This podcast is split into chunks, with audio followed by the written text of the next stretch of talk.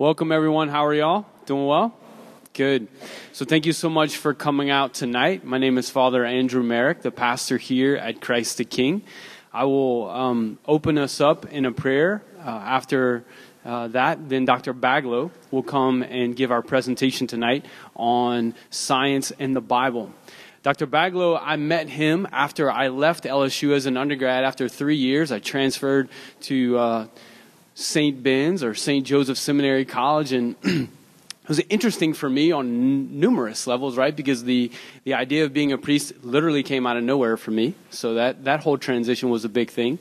But my coursework at LSU was very heavy on math and science. And so I'm going in to like studying philosophy and theology and like what is this going to be like and one of my first professors was dr baglow and the first class i think i took 10 pages of notes front and back just like going i thought this this is not going to be good He's a great teacher. He's a great teacher, so it's fantastic. He taught at St. Joseph Seminary College, then taught at Notre Dame Seminary in New Orleans and is now a theology professor at Notre Dame University in Indiana. And he can tell you the specific department that he's in with all that fun stuff of faith and science. But he's an expert on this topic, actually has a textbook about it. So, again, I'll open up in prayer and then give the mic to Dr. Baglow. In the name of the Father, and of the Son, and of the Holy Spirit, amen. Come, Holy Spirit.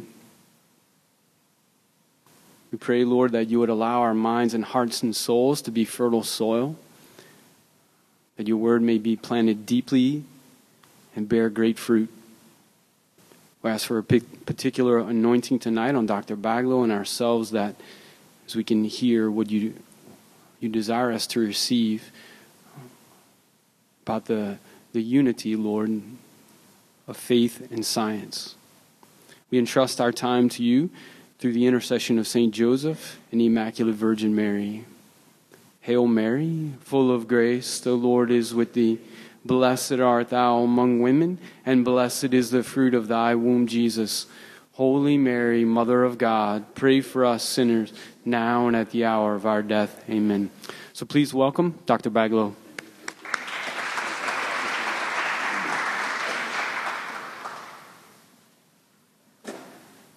You are a much better student than you give yourself credit for. that was a lot of fun, actually, teaching you guys back at the seminary at the beginning of my career. And it's awesome for me to be back in Louisiana right now when it's about negative one in South Bend, Indiana. Um, I have spent 45 of my, well, I won't tell you exactly how many years of life right here in the state of Louisiana. I was born and raised in New Orleans. My wife, too. Um, and we raised our children there, and I taught high, Catholic high school religion there, and then ultimately moved on to work at uh, the seminary, Our Lady of Holy Cross College, and then Notre Dame Major Seminary in New Orleans. And during that period of time, actually, we were Katrina refugees for a little while.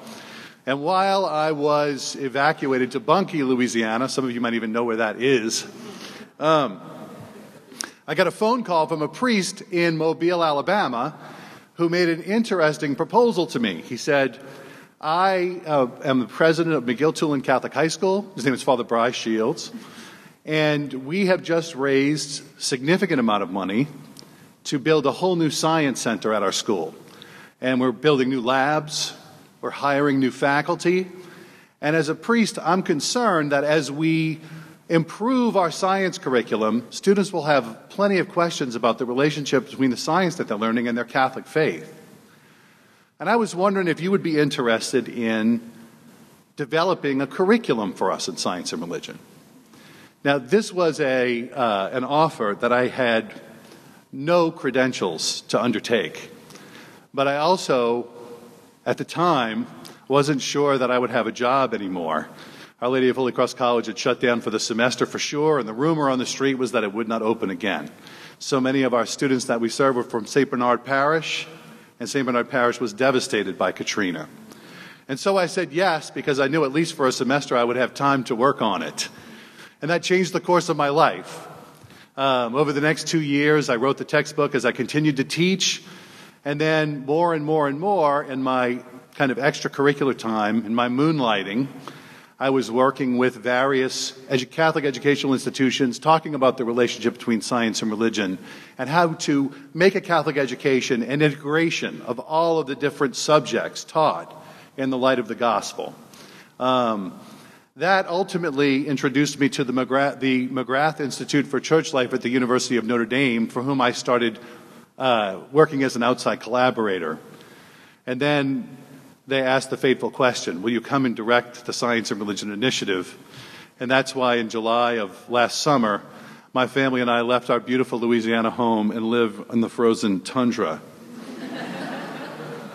so, if you want me to come back every other week and speak to you, I'll be happy to do so. Just ask Father Merrick to put that into his budget for the coming year.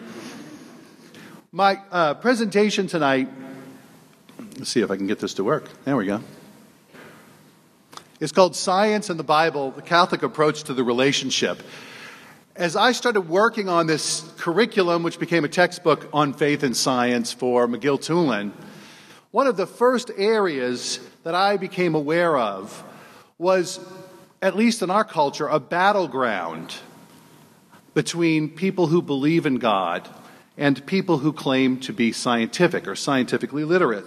And it has to do entirely with the relationship between the Bible and modern science, and particularly the book of Genesis and modern science. Are these things compatible? How do they come together? What's their relationship? Right? The first thing that we should recognize is the Bible is the very soul of Catholic life, thought, and worship. Right? Well, the Bible is not an optional thing for Catholics, as some people might think. As the Second Vatican Council noted, Therefore, like the Christian religion itself, all the preaching of the church must be nourished and regulated by sacred scripture. For in the sacred books, the Father who is in heaven meets his children with great love and speaks with them, and the force and power in the Word of God is so great that it stands as the support and energy of the church, the strength of faith for her children, the food of the soul, the pure and everlasting source of spiritual life. Right? So, this is how important the Bible is for Catholics. And yet, it's precisely here where the conflict or the warfare in our culture about science and faith is at its most intense, where the battle lines have become entrenched.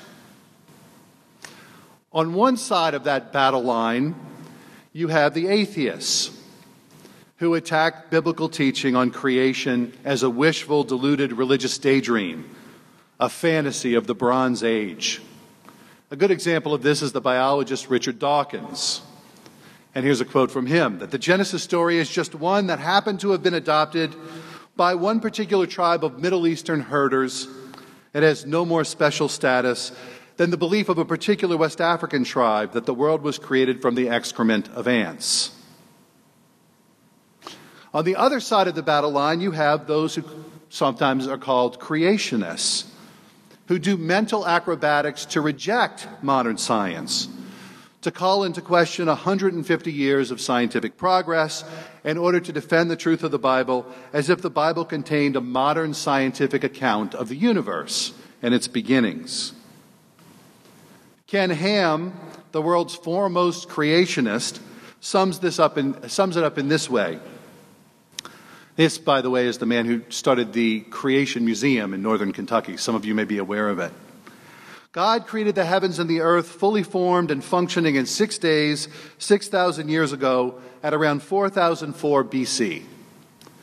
The context of Genesis chapter 1, which, as many of you know, was the seven day account of creation that begins the Bible, um, as well as other places in Scripture, make it clear these days were ordinary 24 hour days. God's original creation was perfect with no death or suffering, not even for animals or microorganisms. This is a complete rejection of two of the greatest discoveries of modern science the age of the earth and the universe, what we call Big Bang cosmology, and the origins and development of life, evolutionary theory. So, this brings us to the topic of my talk tonight. How should Catholics approach the relationship between the Bible and modern science. Is the Bible for giving us a scientific understanding of things, to correct our scientific mistakes? Should a Catholic scientist use the Bible as a tool for evaluating her findings? If they agree with the Bible, then they're true, and if not, well, then I have to go back to the lab and reframe my hypothesis. Should faithful Catholics reject scientific findings if they perceive a difference between what science is saying and what they think the Bible is saying?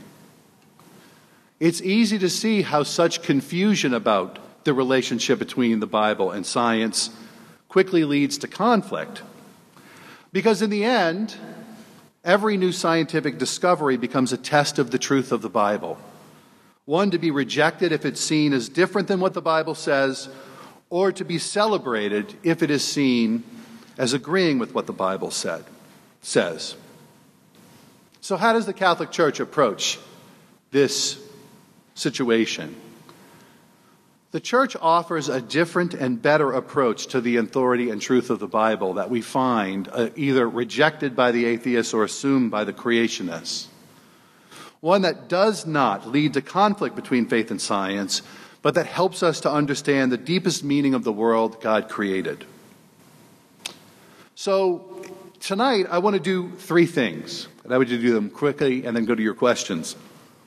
I want to approach the Bible in general, understanding what the church teaches about the authority of the Bible and what kind of truth we find there. So, as a Catholic theologian, I don't want to claim any more or any less about the truth of the Bible than the church does. So, getting a good understanding of this is key. And as we'll see, the church teaches that the Bible is free from all error from the perspective of saving truth or the truths of our salvation. And I'll talk a little bit about what that means as we go, right? From the perspective of saving truth. But she does not make that claim about other perspectives, including scientific perspectives. And I'll kind of iron that out.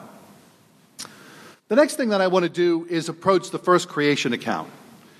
Genesis chapter 1, which is so often assumed to be in conflict with modern science and modern scientific discoveries such as the Big Bang and evolution.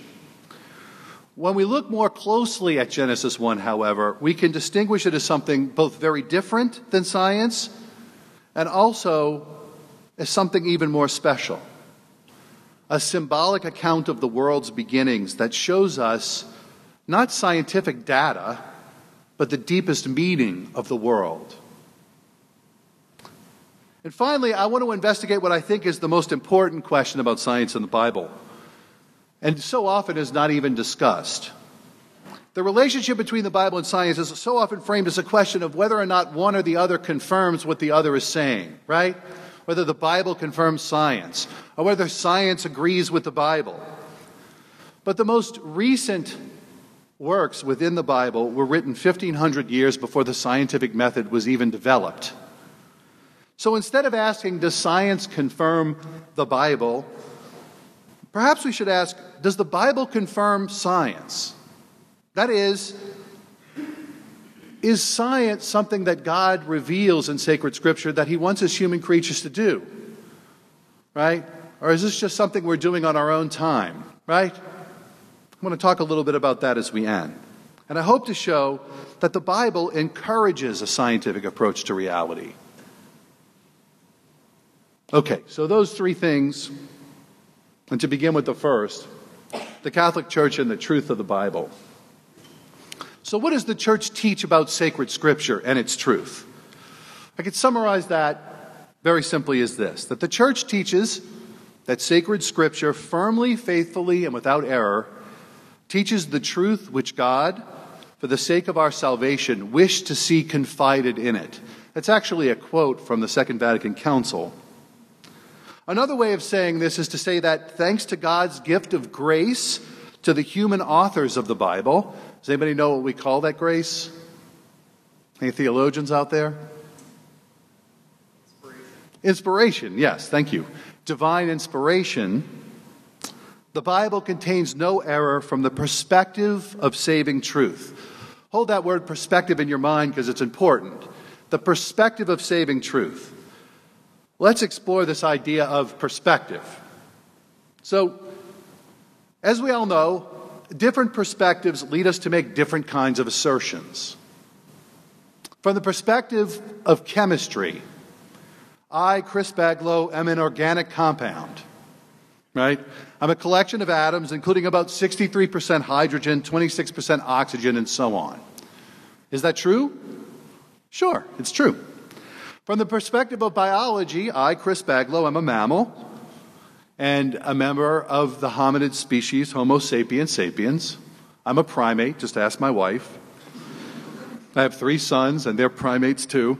Um, from the perspective of another science, a little bit more of a human science, socioeconomics, I am a member of the working middle class with a household of a certain size. Right? And finally, from the perspective of the Catholic faith, I am baptized and confirmed. I'm sacramentally married to my wife, Christine, right? I'm a Catholic father. And I'm also a Catholic theologian with certain responsibilities, right, to teach um, within various Catholic institutions. Now, notice that all the perspectives I gave you just now are valid and they're not in competition with each other at all. Let's say that I'm concealing from you that I discovered this morning that I just won the Powerball drawing last night. And so I am no longer a member of the working middle class. My statement about my middle class status would be a socioeconomic falsehood, would it not? However, even with all that money, I would still be a primate. Right? From that perspective, my statement would still be true, right? That is the part that I talked about with biology. So let's go back now to what the church teaches about the Bible. She teaches that from one particular perspective, the perspective of saving truth, the Bible contains no error. The Bible never misleads us.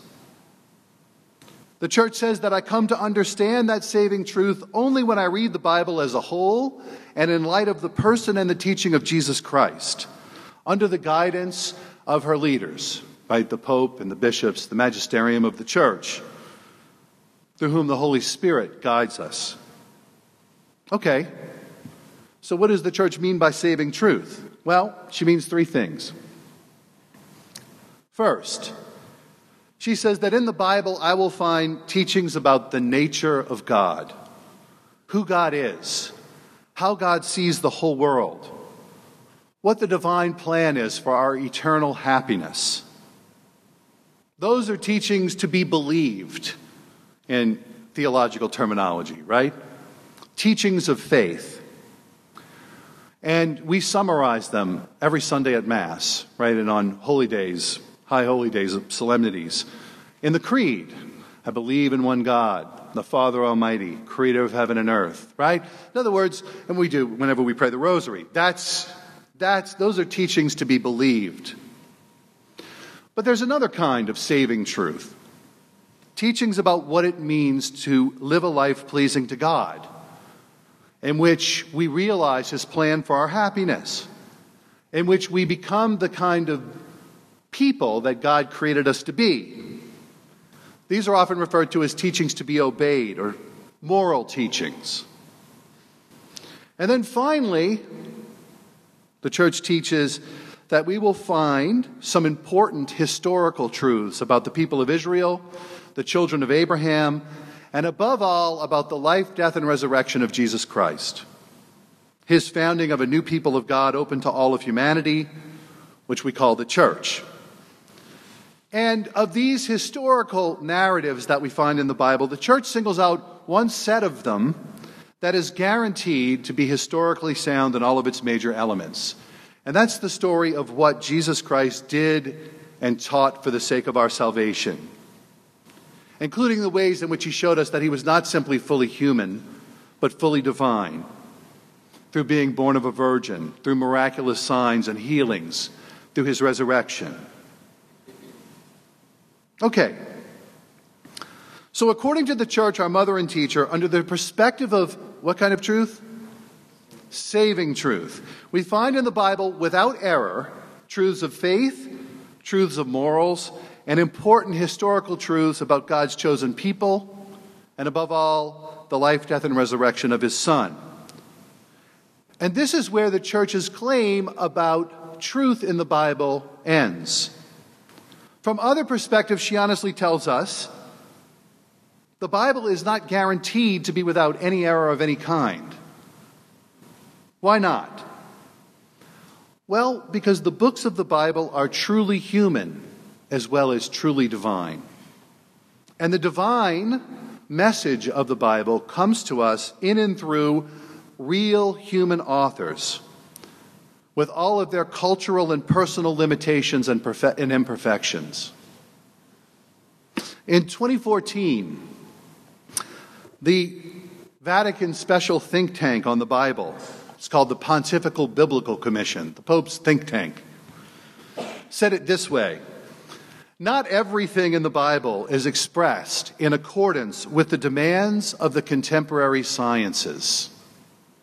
Because the biblical writers reflect the limits of their own personal knowledge in addition to those of their time and culture. Right? Just like I said, the Bible is fully human as well as fully divine. This is not a guilty secret. It's not a concession to secularism. It's not a compromise. This is the church's faith, and she proclaims it as such even to youth. How many of you have ever heard of YOUCAT? Anybody here? The Youth Catechism of the Catholic Church. It was a gift of Pope Benedict XVI to the youth of the church in the world at World Youth Day in Madrid in 2011. It's a pretty cool book because what they did was they asked young people to come up with questions about their faith. And then they went through those questions and tried to group, bring them into groups and answer those questions based on the Catechism of the Catholic Church, but right, but within a new language in which young people advise them the best way to explain and so on these various important doctrines of the Church. In the YOUCAT, or the Youth Catechism, number 15, the question given by youth is, by the young people, was how can sacred scripture be truth if not everything in it is right? Listen to the answer that it gives. The Bible, or sacred scripture, right, is not meant to convey precise historical information or scientific findings to us. Moreover, the authors were children of their time. They shared the ideas of their cultural environment and sometimes were also held back by its errors. Nevertheless, everything that man must know about God and the way of his salvation is found with infallible certainty in sacred scripture. Right? Hopefully that captures well what I've been saying here, right? From the perspective of saving truth, we have infallible certainty that the Bible does not mislead us. Hopefully, that helps you relate this to our main issue and see where I'm going with all of this, which is when we get to the relationship between the Bible and modern science a little bit more deeply. To seek to confirm the truth of the Bible by seeing if it agrees with science is like trying to confirm whether or not I'm a baptized Catholic by taking a DNA sample from me. Equally misguided would be to evaluate a scientific idea as true or not by checking to see if it agrees with the Bible. From the perspective of faith, morals, and some important historical truths closely related to them that are necessary to our salvation, the Bible doesn't ever mislead us. From the perspective of nuclear physics or biological evolution, the Bible is not trying to lead us. Right? As John Paul II once said, the theological teaching of the Bible and church does not seek to teach us the how of things, but rather the why of things. Right? In other words, this is a quote that I often use in presenting to teachers, young people, all audiences, right? Science takes things apart to show us how they work the Bible brings things together to show us what they mean. Their deepest truth. Truths that most often we simply could not know about God's intentions unless He revealed them to us, that we could not come to through reason alone, reason unaided by faith. Okay, so onward. With that in mind, now that we have a clearer picture of the church's teaching about the truth of sacred scripture, we can approach the first creation account, the beautiful chapter that begins the, the Bible, and ask what saving truth about the universe, about the world, and about God's relationship to it does it offer to us? Right? What is it trying to say to us? To frame that issue, I want to answer using one big word, three easy definitions, and by the process of elimination, learn a better way, I think a truer and more excellent way of reading the first creation account than the way, say, Richard Dawkins rejects it or Ken Ham reads it. My hope is that you will find this so easy to follow that you can walk out today and be able to share it with anybody, right? It's not very difficult. It is also a pretty serious oversimplification. But I think it's sometimes helpful to oversimplify as long as you basically remain on, on target. So here we go. Let's start with the big word a cosmogony. How many of you ever heard the word cosmogony before? It's basically two Greek words, cosmos and gonos, beginning of the cosmos. A cosmogony is any account of the beginning and development of the universe, right? And if we go through human history, we can distinguish very broadly three kinds of cosmogonies, right? There are mythological cosmogonies, accounts of the beginning and development of the universe that replaces natural causes with powerful gods and goddesses. There are scientific cosmogonies these are accounts of the beginning and development of the universe that discover the natural causes and effects involved in the universe's beginning and development. And then finally, there are symbolic cosmogonies, accounts of the beginning and development of the universe in which symbolism teaches us something deeper about the universe that we could not get through science. So, I want to take a look at each kind of cosmogony and we can ask, what kind of cosmogony is the first creation account, right? So, without further ado, let's move on to talk about a mythological cosmogony. And to do this, I'd like to focus on one that the people of Israel encountered during their exile in Babylon. It's called the Enuma Elish, the Babylonian account of creation. And it begins with these words the Enuma Elish says, When in the height heaven was not named, and the earth beneath did not yet bear a name, Apsu, fresh water, the father of the gods, and Tiamat, salt water, chaos, mother of the gods, mingled their waters together. Then in the midst of heaven, the gods were created. The rest of the story is interesting. The father god Apsu and the mother god actually begin to regret their offspring. They have so many little baby gods all over the universe that their loud and their racket bothers Apsu, and he wishes for their death. And so Tiamat actually begins to kill them. Right? She gets a demon general, Kingu, and they begin to slaughter the, the offspring. Then a hero emerges from the offspring, Marduk. And Marduk kills his mother and makes the earth and sky out of her body parts. It ends with Marduk and the other gods slaying the dragon god Kingu, Tiamat's lover and the commander of her army. Right? Then they take the blood that comes from Kingu and they mix it with clay and they make human beings. And the human beings are made to be the slaves of the gods, right? To worship the sun god, the moon god, and the star gods. What a delightful account of life, the universe, and everything. I try to, I try to repeat that often to my young children as I'm putting them to sleep at night. So. okay, does that sound like the first creation account? No. In Genesis 1, first of all, there is only one God. He doesn't kill anything, he doesn't have sex or break things to make the world. What does he do? He speaks the world into being. In the words of a biblical scholar, Father Michael Duggan, in Genesis 1, the universe is simply the event of God's personal word. Let there be light. Let the earth teem with living things. Let the waters teem with living things. So on.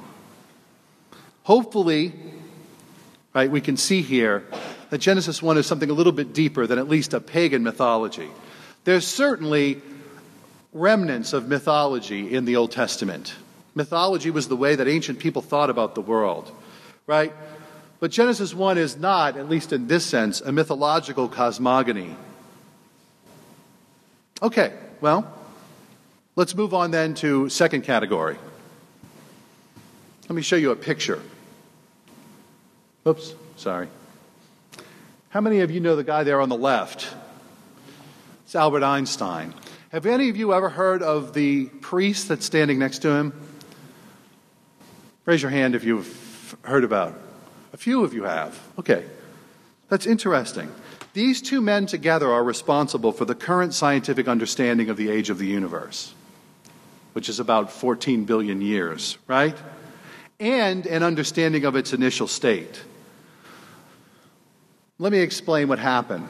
Einstein's theory of special rel- relativity was confirmed, right, in the late teens, the late 19 teens, right, through astronomical observation. And his theory, or his theory of special relativity, was based on certain mathematical equations. This priest, this Belgian priest who was also an astrophysicist, looked at those equations and realized that they could describe a universe that was expanding from a beginning, an actual initial point.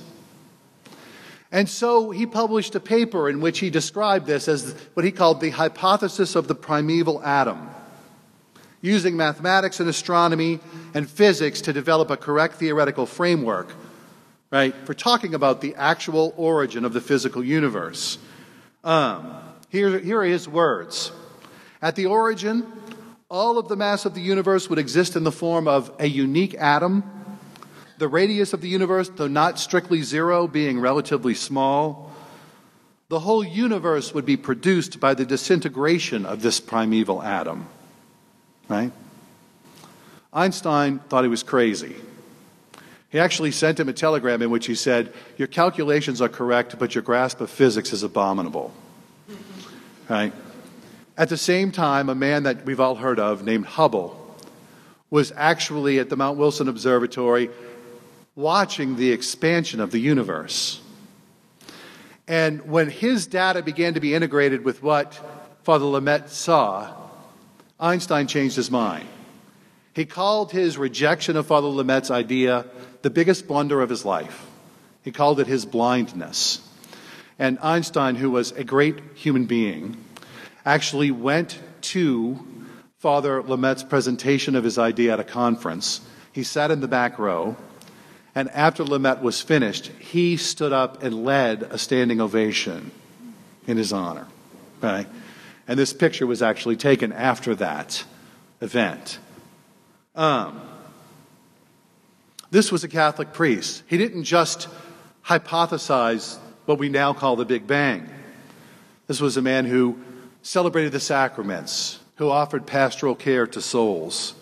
Listen to this. This is another quote from him. He says, he said, Does the church need science? Certainly not. The cross and the gospel are sufficient for her. But nothing human is alien to the Christian.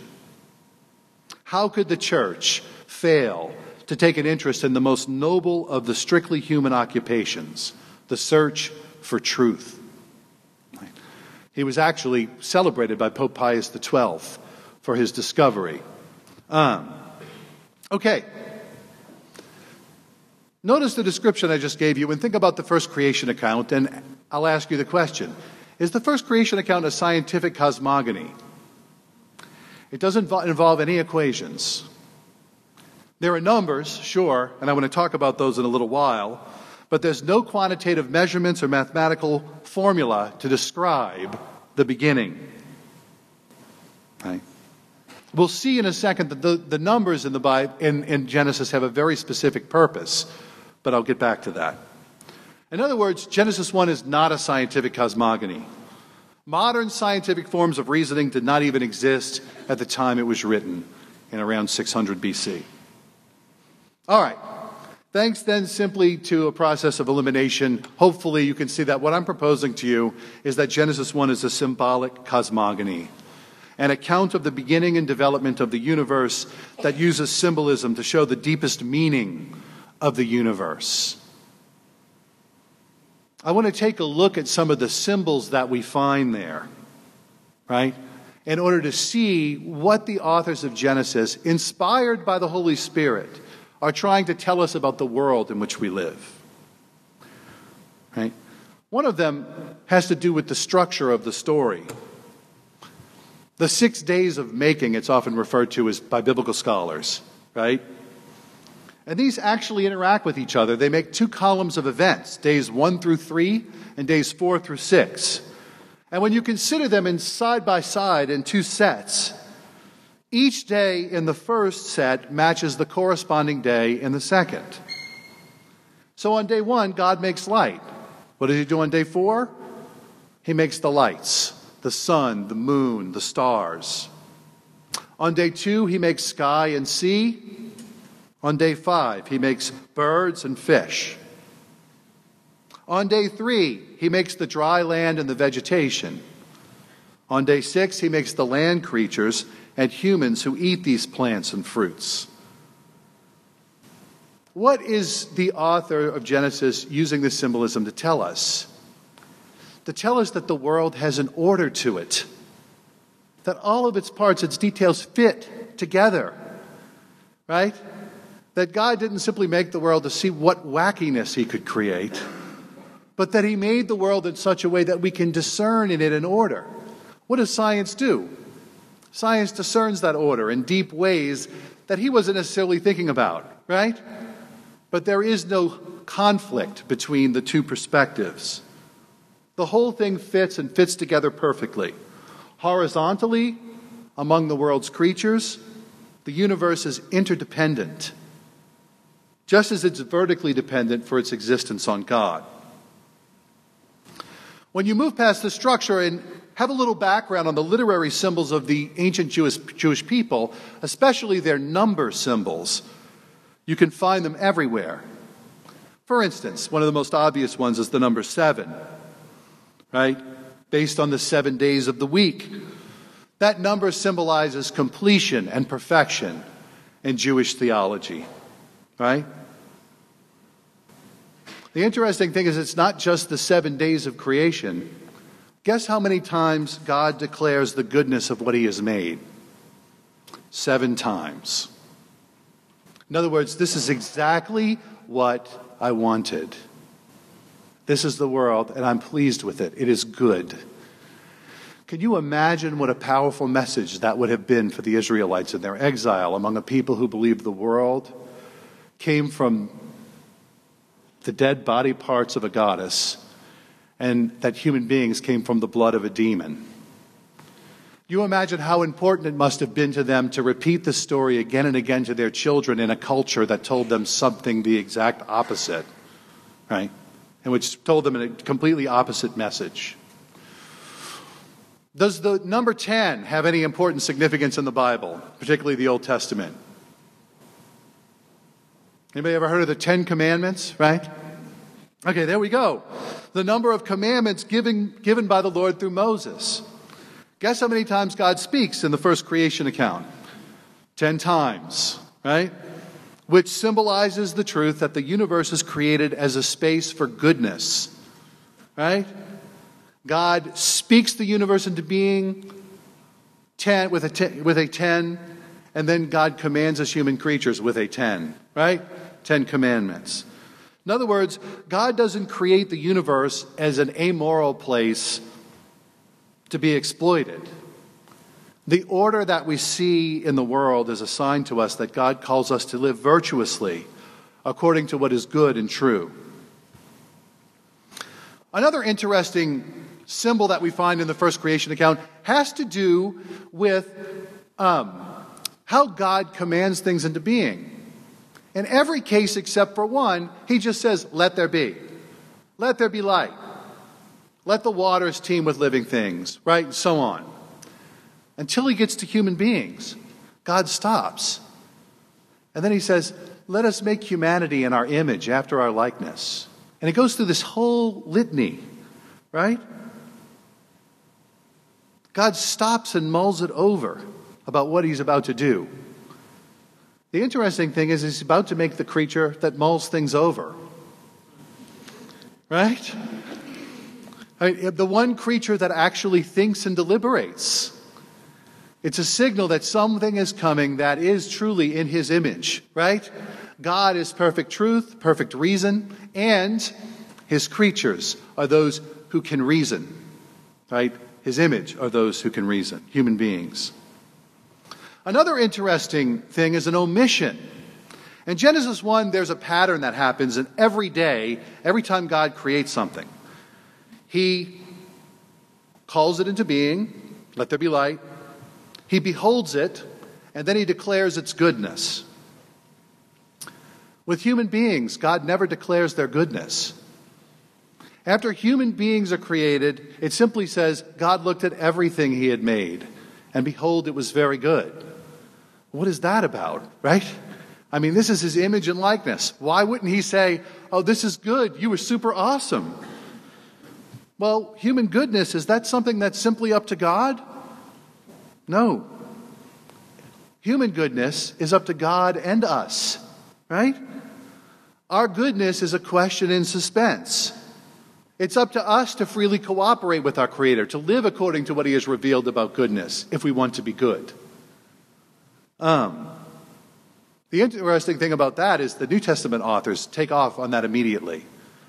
When Jesus shows up to be baptized by John, we just finished celebrating a couple of weeks ago the feast of John, a uh, feast of the baptism of Jesus.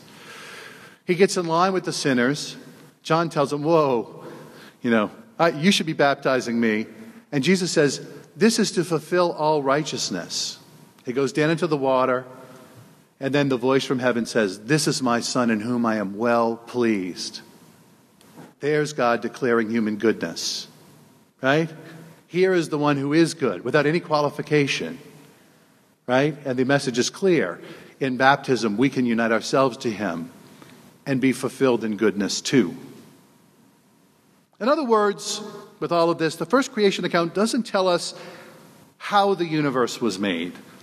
It tells us in symbolism and poetic language the deepest meaning of the universe.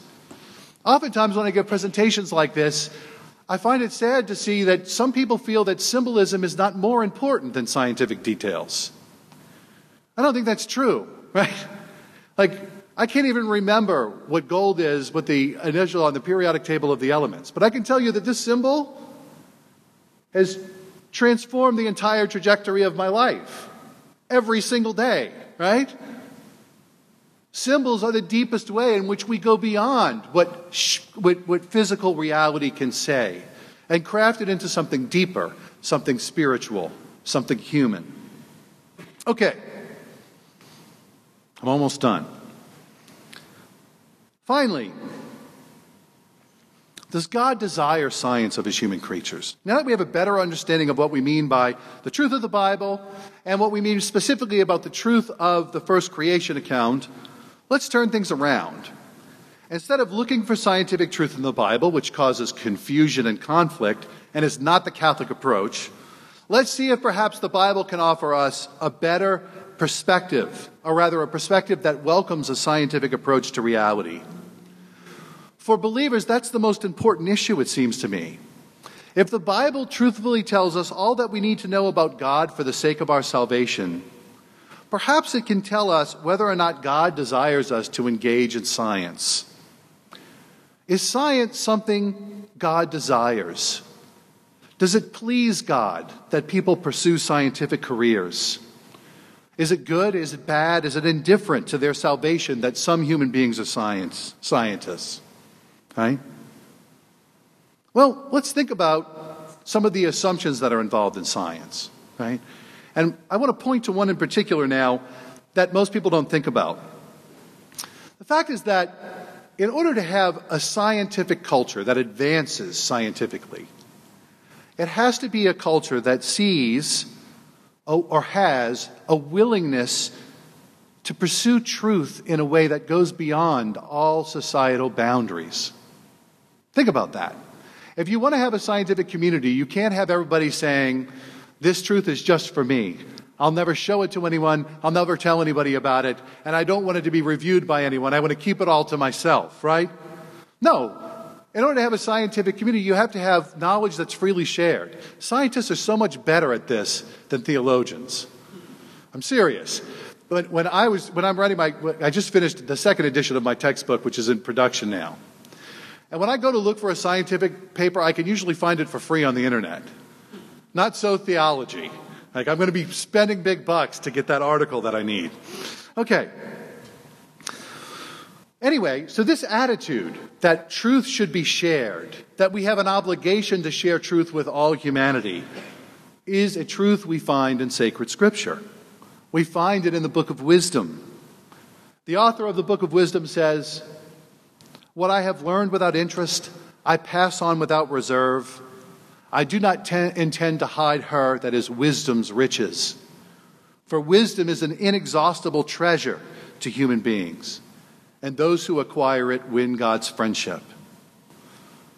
The Bible teaches that knowledge is meant to be shared, not hoarded away. Christianity takes this to a whole new level. Once Christ calls upon his disciples to go out into the whole world and teach the gospel to all creatures, making disciples of them all, the biblical value of sharing truth is carried on the wings of the proclamation of the gospel of Jesus Christ. By the time of the scientific revolution, Europe had developed a culture of sharing knowledge through a university system that had been established primarily to explore the Christian faith and to bring experts together from everywhere so that they could share their knowledge with each other. Universities are the historical embodiment of the biblical idea that we should share the riches of truth with all humanity. And it was in the first universities, the Christian universities of Europe, that modern science was born. So, whether LSU recognizes it or not, it has a biblical origin. It's biblical to go to college. Tell your parents. All right, anyway. All this pales next to the command of God in Genesis chapter 1 Be fruitful, multiply, fill the earth, and subdue it. Be masters of the fish of the sea, the birds of heaven, and all living animals on the earth. In other words, God commands that human beings have oversight of the world He created. It's not an optional exercise, it's an integral one. In Genesis 2, God parades the animals before Adam so that he can name them all. That's symbolic of the urge for discovery that fuels all science. The first human being is portrayed as the first investigator of nature. The message is clear science is good, especially when science is invested with reverence for the world it understands. Right? We're not simply here to make things or do stuff.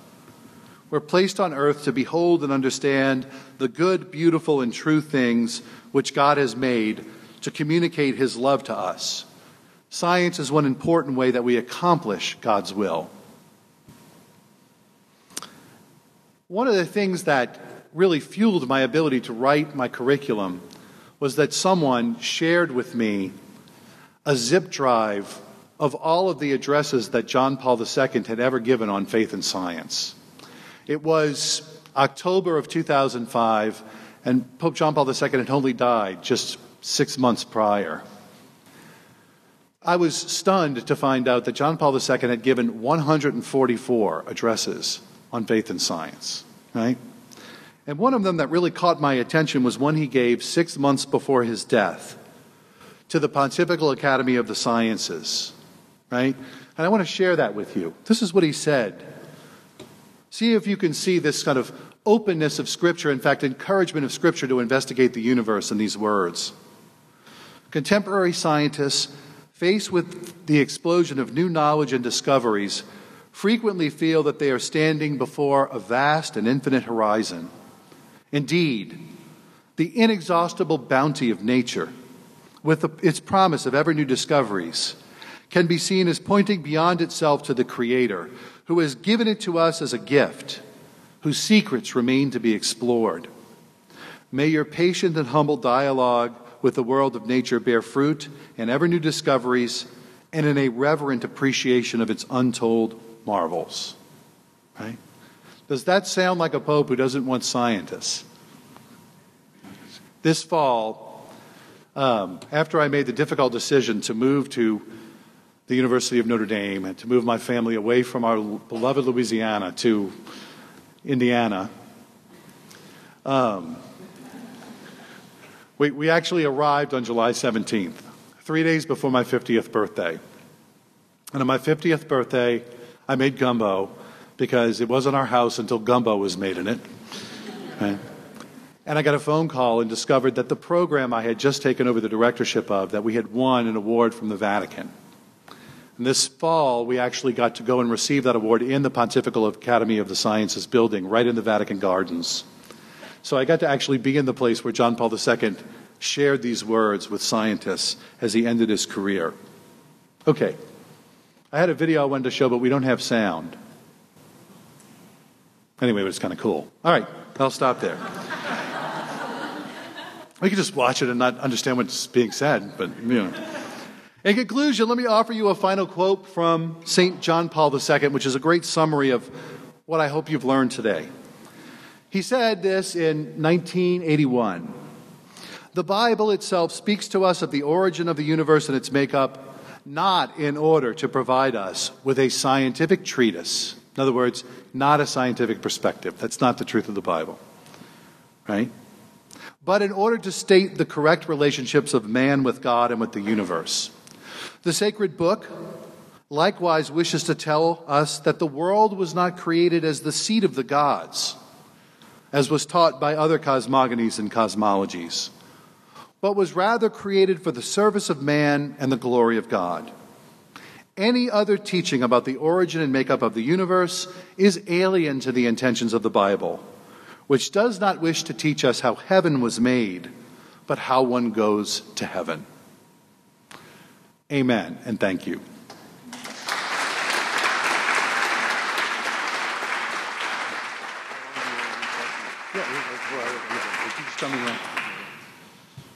Okay, so I'm actually here to also answer questions. So now that I'm done with all that, if there is any questions that you have about faith and science that you'd like to ask, I'd be happy to give my best shot at them. Don't place too much confidence in my ability to do that with every question, but I'll do the best I can with what you've got. So, are there any questions about my presentation or anything else? Yeah, man, what's your name? Trey. Trey, what's up, Trey? Um, yeah, uh huh.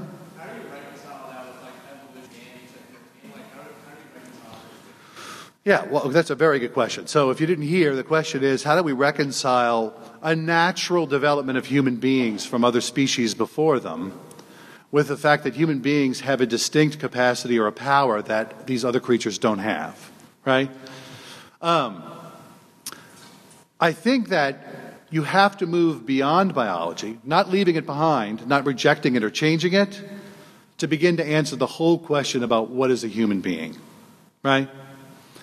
Because we do demonstrate capacities that seem to transcend anything our machines and other animals can do right?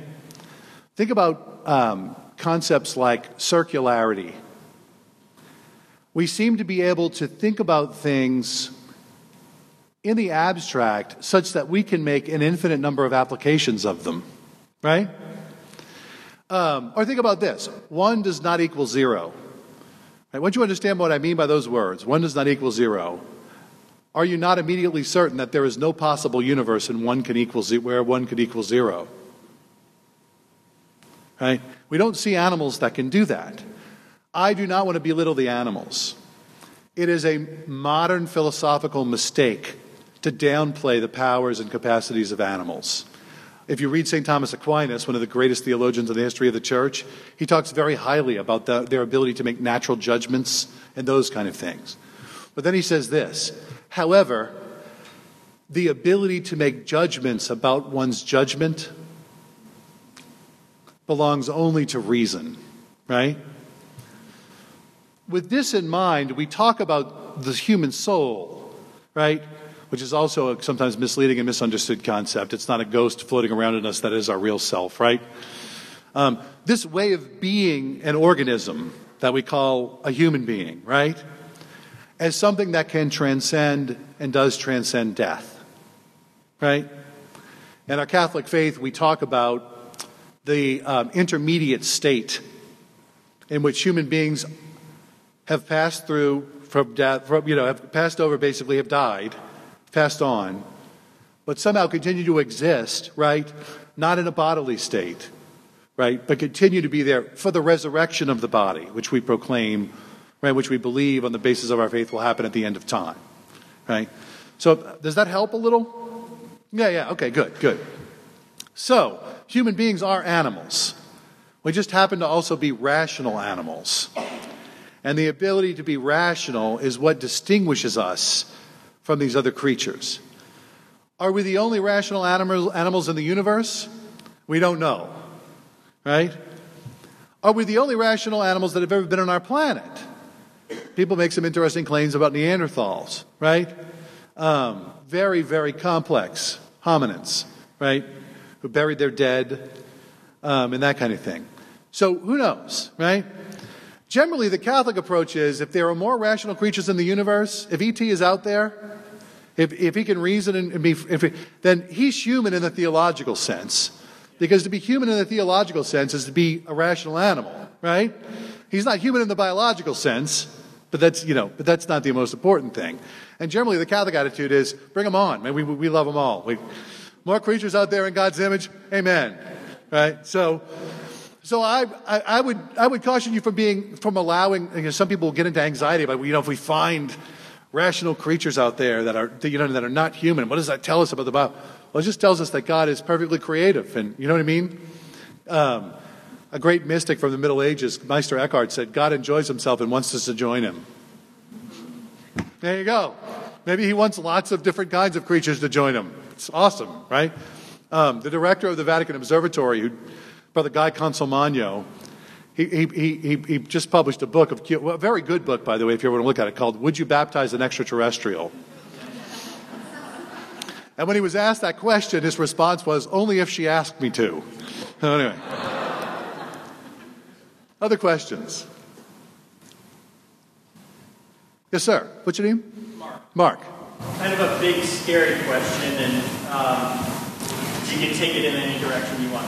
Um, is there a problem with the philosophical or scientific claim that Adam and Eve were not historical mm-hmm. figures, that they're merely symbolic? Oh, okay, yeah. Um, and, you know, does that have a connection to, like, the, um, the ancestry of Christ or Christ as the new Adam? Like, mm-hmm. if we were to discover that they could not have been historical figures. You know, I put that in. Okay, sure. well, okay, so first of all, there had to be some first human beings because here I am, right? And here you are, right?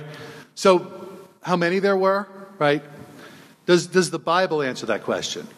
Well, the second creation account talks about a, a man named humanity marrying a woman named Life. Does that sound symbolic to you? Sure.